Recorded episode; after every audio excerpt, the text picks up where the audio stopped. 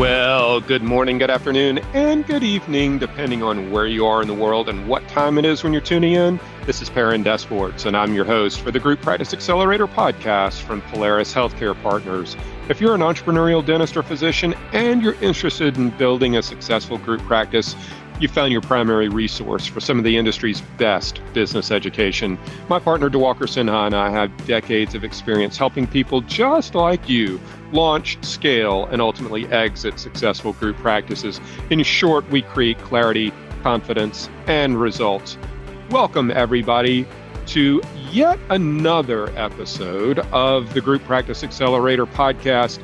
We are back to metrics today, my friends all of you data heads and analytics in the in the audience that love margins and numbers and all that, I'm going to share something we call the scalability framework. That's right, um, the Polaris scalability framework to, to brand it as such. We'll dig into that, talk a little bit about operating leverage, we'll talk about building a more valuable business, and we'll talk some more detail on today's episode.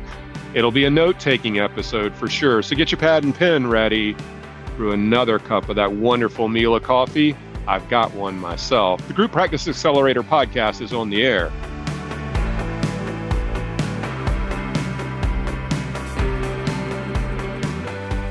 Well, welcome everybody once again to the Group Practice Accelerator podcast. I am your host, Perrin Desportes. I thank you very much for joining me on the show today. So we've been talking about um, the entrepreneurial journey and kind of the way uh, we assess the group practice marketplace on the last couple of episodes of, the show. And this is one that is uh, today's episode is really one that's oriented more at a mindset shift around how to how to gauge success um, and and how to deem your business to be successful or the way you need to think about that. Uh, and this is sort of a, a change in mindset from uh, maybe a traditional way of looking at success in a solo practice. So I want to spend a little bit of time digging into some numbers.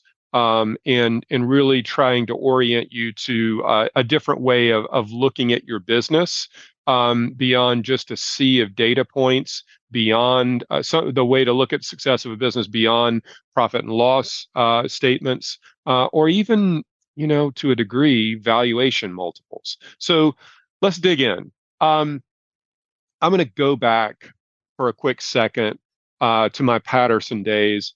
Uh, and talk about the way we used to view uh, success that was predominantly in a solo practice context. So, you know, Patterson, like many distribution, well, heck, the way that the industry was um, constituted, all, most of uh, the profession was traditional solo practice, single location, usually single dentist, sometimes two partners working out of a location, but um, predominantly one location. So we look, we used to gauge success of businesses, uh, of practices on a revenue per operatory standpoint.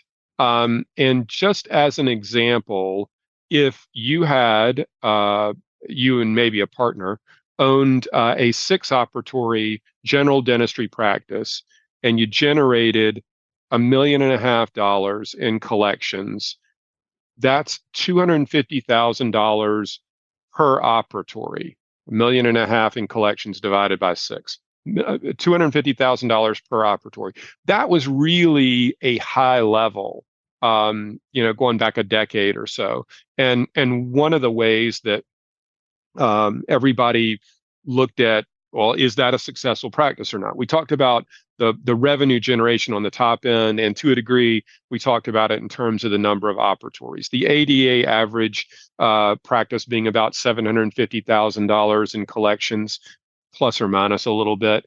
And those businesses are are probably four to five locations would be my uh, excuse me four to five operatories would be my guess on that. So a good bit lower than 250 per operatory um, maybe 150 per operatory thereabouts um, but you know i think for those that were uh, doing more expanded clinical dentistry um, uh, you know, with a high accept, uh, case acceptance rate and a strong hygiene department, at least in the uh, general dentistry space, you know, two hundred fifty thousand dollars per operatory uh, was was pretty doggone good, um, and that would count for if you had four ops and it was a million dollar collection practice too. So, you know, I, I think that was the way uh, a lot of advisors, a lot of um, you know third party um, people would would judge success, and a lot of the way the profession judge success. We live in a different world now, don't we? Um, and things have have changed uh, and changed dramatically, both internally and externally. And I don't think that two hundred fifty thousand dollars per operatory holds nearly as much water as it used to. Don't get me wrong. If you've got six operatories and you're generating a million and a half dollars in collections, that's usually a pretty uh, a pretty good business. However, if I if if that's the case, and I ask, well, how many days a week are you open? And you say six days a week, and you're open 10 to 12 hours per day, 50 weeks a year. All of a sudden, that million dollar, a million and a half in collections starts to kind of diminish in overall uh, relative success, I would say. So you know the the revenue per operatory piece is is not um, the way to ul- ultimately judge success, especially in today's world of group practices. I would also tell you that for private equity backed enterprise groups, that's not the way they look at success either. So I think it's it's time if you haven't done this yet, it's time for a little bit of a mindset shift uh, as it relates to how we we judge success uh, and the metrics by which we evaluate our business, our practices, our overall business, and even those that we're potentially going to acquire. And so this is something that we call the Polaris Scalability Framework. The Polaris Scalability Framework. Um, that framework, uh, if you grid it out, uh, has basically two axes to it. One is utilization rate. Um, that is defined as revenue per chair per hour. Utilization rate is revenue dollars per chair per hour. Uh, and on the other axis is EBITDA margin. You hear us talk a lot about EBITDA dollars, and you hear me say repeatedly that building a group practice is a game of EBITDA dollars, and that is true. But in this case, we're looking at EBITDA margin, the percentage uh, EBITDA margin. That's different from dollars. So utilization rate is dollars in revenue per chair per hour. And EBITDA margin is measured as a percentage to the bottom line. So, what are we looking for on both of those axes and why? Well, on a utilization rate, this is for general dentistry here. Um, you're looking at a window somewhere on the lower end of $125 per chair per hour and on the higher end $175 per chair per hour. Specialty uh, uh, groups or or those groups that do a lot of g- general dentistry groups that do a lot of specialty work tend to skew on the higher end of that range based around the nature of the expanded clinical treatment they're providing. Um, but for general dentistry the window is typically 125 to 175 dollars per chair per hour. So when you think about the number of chairs that you have in your your uh, total business, and you can dial this into a practice level, uh, and then you think about the number of days, uh, the number of hours per day that you're open, number of days per week, and weeks per year, you start to understand a little bit more of the total capacity of the business. So taking full advantage and maximizing the inherent capacity is the ability to take advantage of the fixed cost structure of the business, the, the, the structure that doesn't change, the structure that's there for the taking. Are you maximizing it?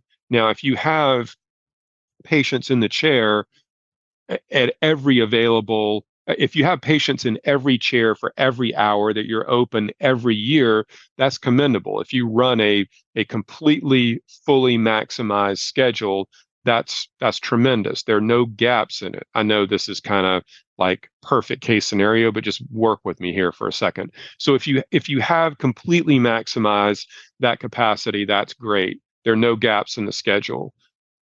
But if you're doing low revenue types of procedures uh, or uh, or treating patients that have uh, lower uh, insurance reimbursement rates or or government payer rates or something like that, then you're really generating on the low end or even below the low end of that utilization rate window of 125 to 175 dollars per chair per hour. Yes, you're taking maximum advantage of the capacity of the business, but you're not driving nearly enough revenue to do it. I mean, this is a situation where you're you're working harder, not smarter, so to speak, or you don't have the ability to do expanded clinical treatment that would yield higher dollars of revenue for the same amount of time. And that's really the understanding that you have to have. It's not just taking advantage of the capacity of the business and maximizing it, minimizing no shows and broken appointments and stuff like that, but it's also doing higher value work that says you're going to generate more revenue for the same amount of time. And utilization rate takes into account all of that. Um, on the other axis, EBITDA margin again, not EBITDA dollars per se, but EBITDA margin in terms of percentage. And for a general dentistry group, we're always looking for a consolidated EBITDA margin somewhere on the low end uh, of, about 18% and on the high end 25%. Certainly, if you can generate more than 25%, don't stop doing that more is better in terms of margin here. Uh, but the window where we typically gauge success to be is somewhere between about 18 to 25%. So if you're running a, a group that generates less, than mid to high teens in terms of percentage, you've got some work ahead of you as it relates to probably both your fixed and variable cost structure. Um, but certainly, um, uh, if you're in that window of 18 to 25 percent, then you're probably realizing some of uh, the inherent potential of the cost, the overall cost structure of the business, and you should feel confident about scaling it. So let's take both of these um, sort of in concert with one another, um, because we call it a matrix because we look at these on different axes and we we do them uh, in combination. So let's take a, a look at a business that has low utilization rate and low EBITDA margin. So they're generating low revenue per chair per hour over the course of a year. And they're also generating low EBITDA margins, meaning um, the amount of revenue they're generating is, is not covering enough of the cost structure to really put a lot of dollars to the bottom line. And that's a business that if you can't change some of the revenue mix characteristics and start to generate more dollars for the same amount of time and or you can't get your cost structure uh, in in control to generate more uh, bottom line impact for the same amount of effort.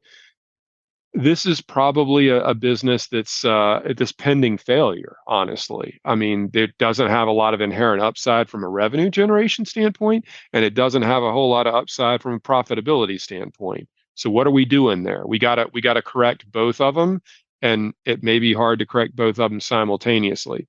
You know, on the other hand, let's say that we got a a business that is generating uh, high utilization rates. So they're they they're generating uh, the revenue per chair per hour. Maybe it's preferential reimbursement rates for traditional dentistry or it's expanded clinical treatment or a combination of all the above you know they're generating high utilization rate but it's low ebitda margin so you got the top end, you got the revenue piece, but something's wrong in the cost structure of the business that's not yielding a lot of bottom line impact to it.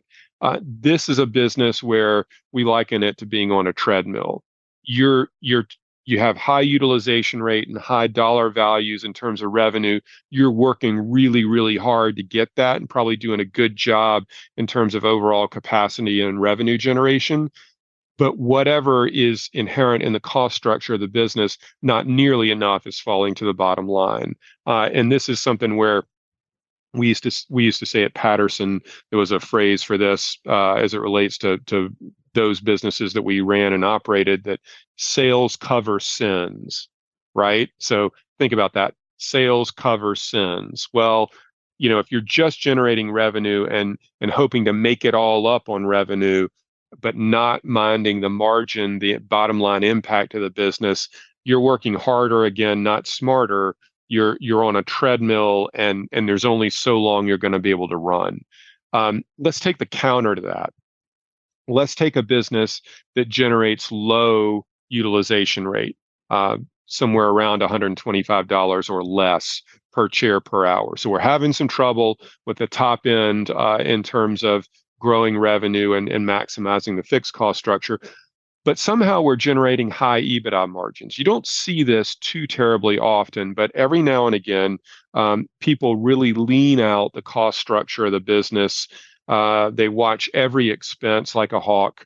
Um, they they you know don't give uh, tremendous raises to their people or they don't have a lot of extra people so it, marginally it's a very profitable business but they're not generating a lot of top line growth this is probably an operator who's milking the business uh, for personal income purposes. Not that there's anything necessarily wrong with that, but they're not truly interested in growing the revenue of the business. And and this is something you can only do for uh, a limited amount of time. I would call it borrowed time because you ultimately you've got if you've got the cost structure of the business dialed in, you got to prove that you can continue to grow um, the top line of the business because without that growth, your cost structure is going to incrementally eat up some of that marginal profitability, and that usually results in lower take home pay. The other thing is, without the ability to grow the top line revenue of the business, you're you're in a little bit of jeopardy from a standpoint that if anything were to ever happen to the top line of the business, it's going to have pretty dramatic impacts on the overall marginal profitability even though the cost structure is leaned out. You probably can't lean it out anymore. So the way we think about this business that has high marginal profitability but low utilization rate is that you can't cut your way to prosperity. You know, you really have to be mindful of doing both. And that leads us to a, a high EBITDA margin business and a high utilization rate business. This is a business that is a pro- that has a proven operator at the helm uh, and somebody who has the understanding and the ability to deliver on both. And that business that has high utilization rate, dollars per chair per hour, and high EBITDA margins in terms of percentage is really a business that probably cash flows wonderfully uh, it has a lot of upside as it relates to growth and expansion and should yield a lot of confidence to the owner or owners of the business that they're really cooking with gas. And obviously, those are the businesses that value most highly uh, when you have uh, the opportunity for an exit. So, I hope that that some of this starts to gain gain a, a little bit of clarity for you around um, the way we think about what success is, uh, both in terms of the revenue generation aspects of the business, but also the marginal profitability and the impact um, uh, to the business that we're making from a cost structure standpoint. The last thing I want to talk about is a concept that we have talked about on the podcast before. You don't hear us talking about it too terribly often, but this is a concept that was drilled into me as a general manager at Patterson. Uh, and that is a concept called operating leverage. Uh, operating leverage uh, is simply growing the bottom line at a faster rate than you grow the top line, growing profit faster than sales, growing EBITDA faster than revenue, growing the bottom line at a faster rate than the top line. The reason that this is so important is because when you do it, uh, and you experience bottom line growth that exceeds top line growth, it means that you've got a handle on both your fixed and variable cost structure of the business. And you should have significant confidence in making reinvestments for the growth of the business because you, it yields profitability at a faster rate than the investment for growth itself. And that is the mark of a true proven operator is the is the ability to create operating leverage, meaning create greater leverage, greater profitability through the operations of the business, both both fixed cost and variable cost in the business. And it is incredibly important uh, to understand that concept and to be able to um, uh, diagnose it in your business. We do spend time with clients uh, on this particular concept because it is so critically important uh, to the scalability of a business and, and also the competitive positioning from a viability standpoint. So, operating leverage, if you've never heard us talk about it before, if you haven't read a lot about it, it's simply growing the bottom line at a faster rate than you grow the top line. And the Polaris scalability metrics uh, uh, matrix takes into account both of those metrics um, EBITDA margins in terms of percentage, and obviously utilization rate as measured on a per chair per hour basis. I hope this gives you some context around what success looks like in a group practice, uh, in the group practice space. This is the way a lot of private equity groups and enterprise level DSOs evaluate businesses, whether whether they tell you that or not. Um, when they're looking to buy group practices, it's different a little bit on a solo practice context, but most of our audience isn't building solo practices anymore. So hopefully, I've given you some things to think about as as it relates to the overall success of the business. Stick around with uh, for some additional thoughts and to wrap up the show.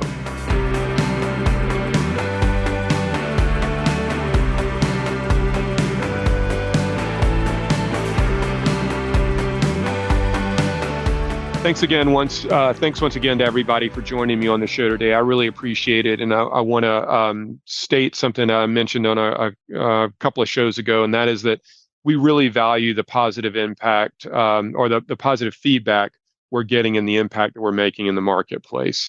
Um, I've had the opportunity to speak to a bunch of different groups at the start of this year, and really get a lot of um, positive response and a lot of kudos from the audience on our podcast. And I really appreciate that um, because we do work very hard at it.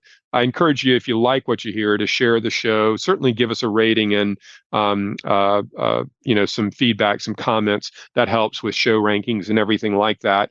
One other thing I wanted to bring to your attention is that there are a lot of you uh, in the audience that listen to our our podcast. You subscribe to it off of um, I don't know, iTunes or Stitcher, TuneIn, Spotify, all those other um, distribution channels.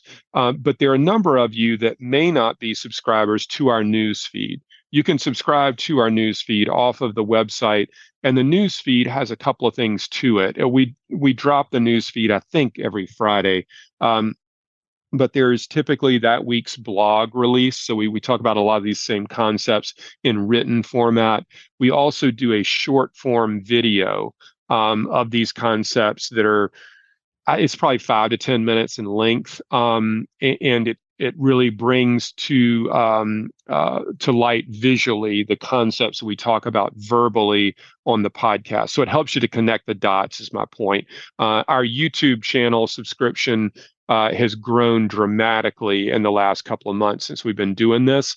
And I think a lot of that is uh, based around the news feed itself. So the news feed also has like comings and goings, you know, new hires and press releases. It has where we're going to be speaking at upcoming conferences. It has, you know, where we've been in the field, all this kind of stuff. So I would encourage you to um, subscribe to the news feed for additional con- uh, content and concepts that we share uh, in a written format, in a visual format from the stage, and obviously links to our, our podcast as well. But that's a way to really take full advantage of, of all the content that we're sharing. Um, and I think there's a lot of it coming out of Polaris these days. I tend to be on most of it. So if you like what you hear on the uh, podcast, I encourage you to follow us in a couple of different other media outlets as well. If you do have questions about anything that we share, or if you want to follow up on any of it or dig deeper into any aspect of your business, feel free to drop me an email directly at perrin at polarishealthcarepartners.com. You can always book a call with me, Diwakar, or any of our advisors off of the website as well. Um, thank you so much for being a listener and a subscriber. We'll see you on the next episode.